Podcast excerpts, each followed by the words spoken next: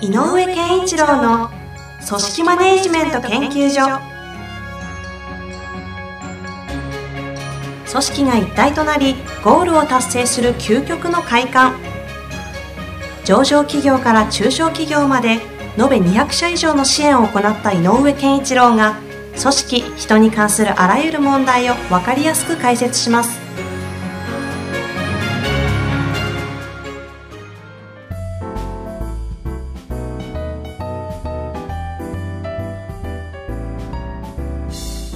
こんにちは。インタビュアーの遠藤和樹です。井上健一郎の組織マネジメント研究所。第8回井上先生本日もよろしくお願いいたします。お願いします。本日、えー、井上先生にあのご質問が来ているので、はい、ご紹介したいと思います、はい、すごいシンプルですね、はい。えー、仕事において向き不向きは、はい、えー、あるのでしょうかという質問はあのこれ経営者38歳、えー、社員さんが50名の不動産の業界みたいですね。あの向き不向きは最終的にはあるでしょうね。まあそうですよね。まあなんかよく適材適所みたいな言葉で言うんだけど、はいはい、適材適所はうんと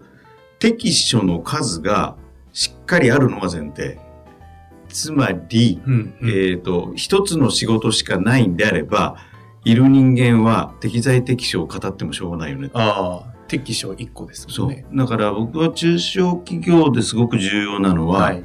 えっ、ー、と、社員にとってここは適所であると感じさせることの方が重要だと思う。おほうほうつまり面白いと思わせる。そこの仕事が。うん。だからこの仕事面白いなと思って、そ頑張ったけど、成果につながらない、能力的に無理だね、はい、ってなったら、初めて適材ではないということになるんだけど。ああ、なるほど。だから適所が数箇所あって研究開発部門、製造部門営業部門経理部門とかそういうのがあって、うん、であ彼は営業には向かないけど製造には向くねって言ってる時は適材適所みたいな言葉は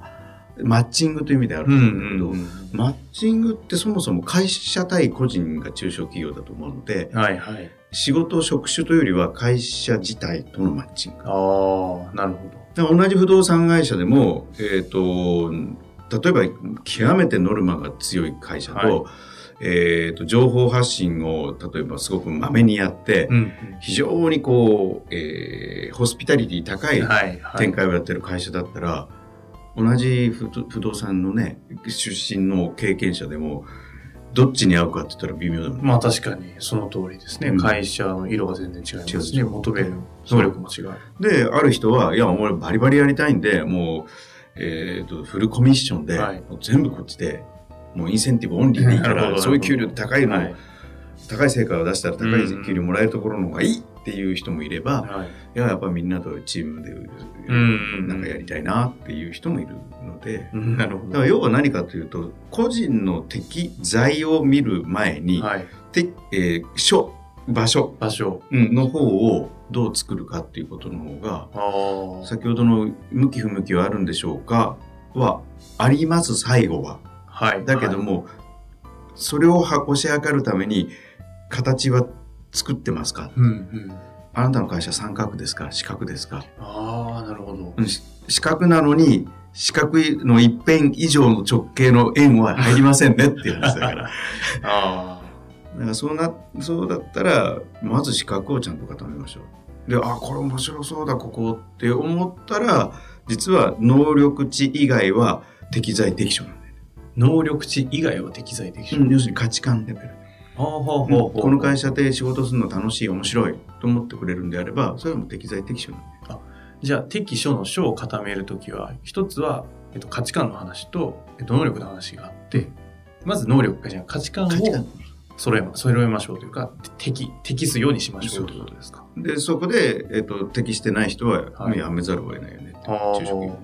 でその適所を作っていくというのは会社の価値観とか大事にしてるものっていうのを明確にしていくみたいなイメージなんですかね。あのー、えっ、ー、と信条信念、うんうん、うちはこういうつもりでやってるなるほど。なるほど。でそこが先で世の中的に言う適材適所は、そこも含んでるかもしれないけど多くの言う意味では能力的なことで捉えてる話そうですね。ああなんかあそういう気がします、うん、だからそれはまあ、大企業で、はい、さっき言ったように、たくさんの職種がある会社であれば、その考え方でいいんだけど、はい、中小企業でみんなで頑張っていこうっていうレベルのところであれば、まずは価値観ベースでの合ってますか？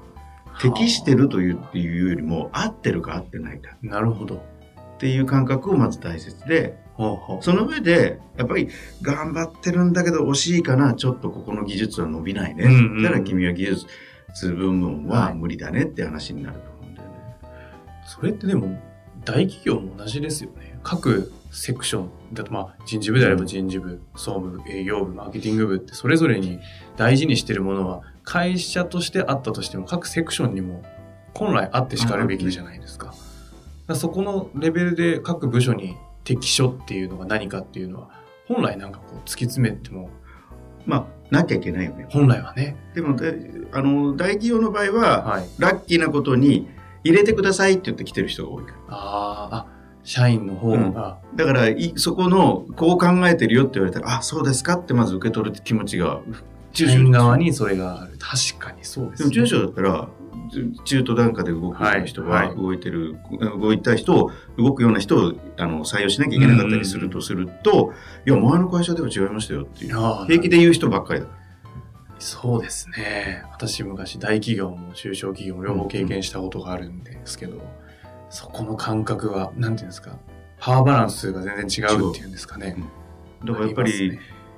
もう花から忠誠心、ロイヤリティみたいなのを、はい持って入ってくる人のが多いので、大企業は。だからやっぱり能力で語っても。初めからね、うん、大丈夫だと。そうか。そうではない、まあ、ある種、こう、言葉はあんま良くないかもしれないですけど、働いてもらってるという、入ってください。入ってくださいっていうふうにや,、うん、やらざるを得ない立場においては、まずはその価値観側をどうするかっていうことを明確にする。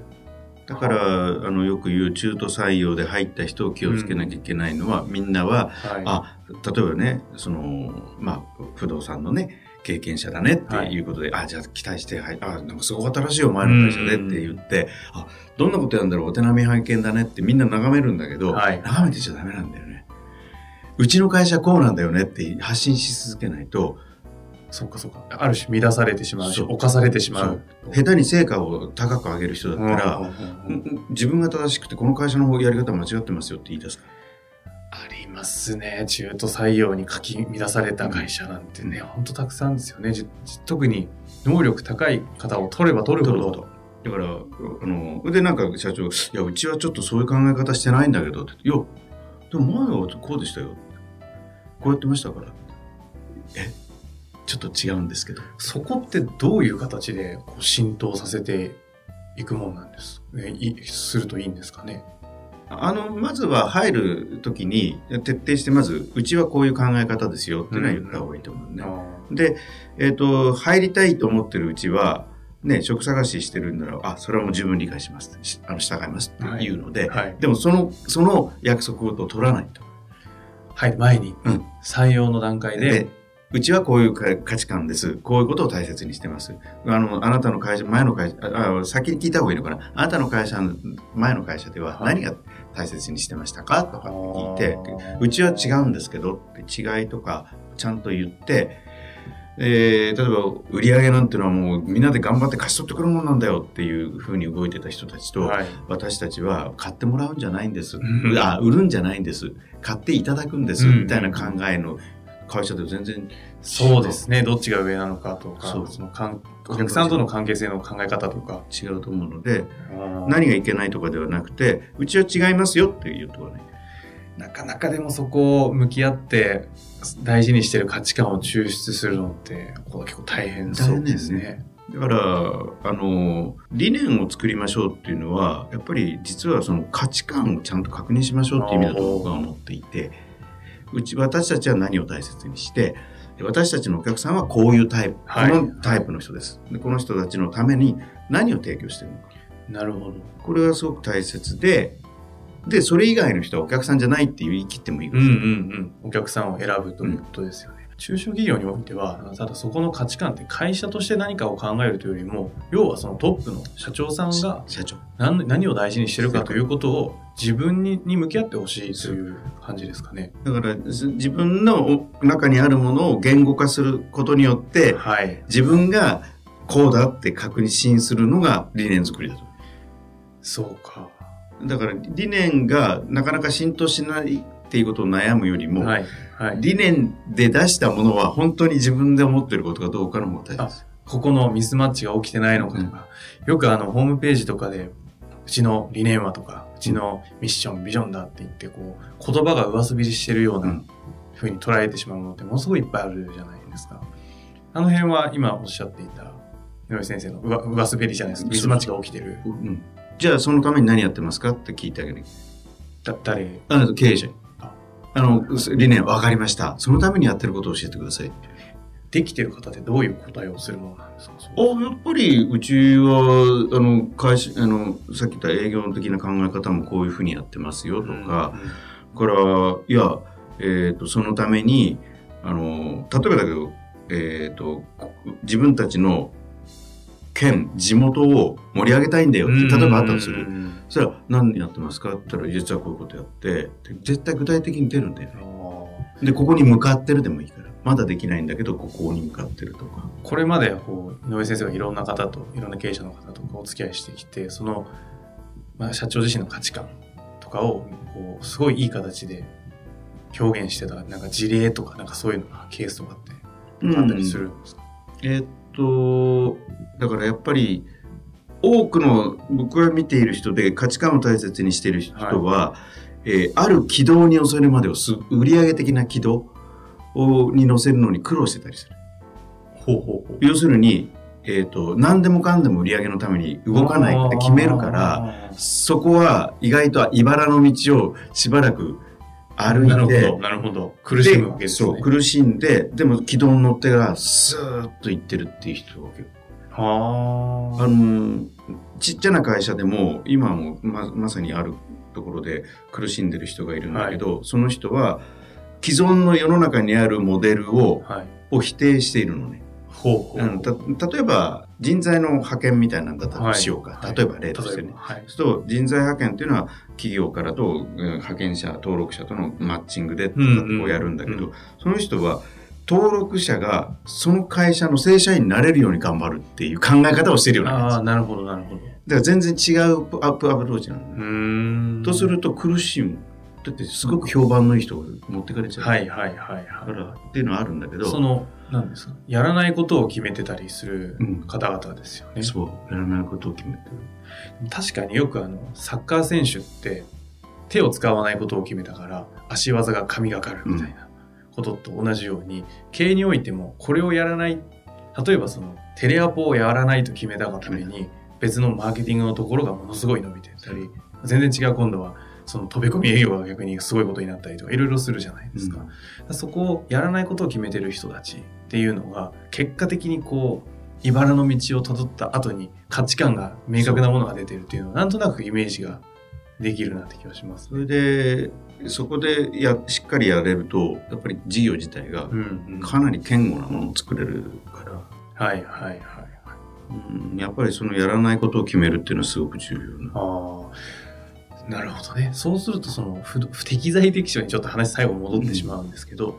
まあ、この方、えーと、社員50名で不動産の社長さんされていて、はい、えーと、仕事には向き不向きがあるんですか、はい、ということに対してはこの方なんかどどうすればいいあの、向き不向きを語る前に、えっ、ー、と、自社の形、自社の、はいはい、えっ、ー、と、スタイルとか、うんうん、えっ、ー、と、向いてるか向いていないかを測る、えー、尺度が必要だ。なるほど、なるほど。うちの会社で働くっていうのはこういうことだと。いうのがまず価値観ベースとでそのためには例えばだけどお客様とのコミュニケーション能力はなきゃダメだっていう結論でもいいしなるほどなるほどとか、えーと、自己管理能力はなきゃダメだでもいいんだけど、はいはい、そのために必要な能力はこれでそれがないんなら不向きですよっていう結論なるほどねでこっちのあの尺度になるものをちゃんと作ってない適書の書の方の尺度を作る。っそこから向き不向きを語ってほしいと。なるほど。非常に明快なご回答になりましたね。いや、わかりました。ちょっと今の話は、私もちょっといろいろと胸が痛い部分になりました。ので、はい、考えたいと思います。はい、本日もいろいろありがとうございました。